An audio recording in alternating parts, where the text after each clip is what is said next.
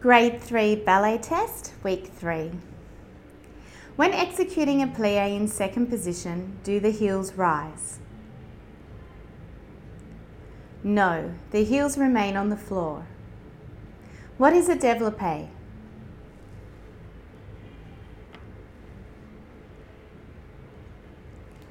An unfolding of the arm and leg into an open position and holding it there.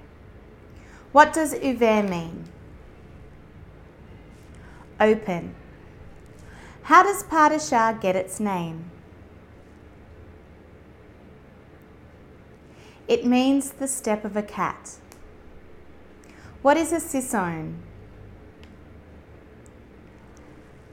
A soft step of elevation. How many did you get right this week?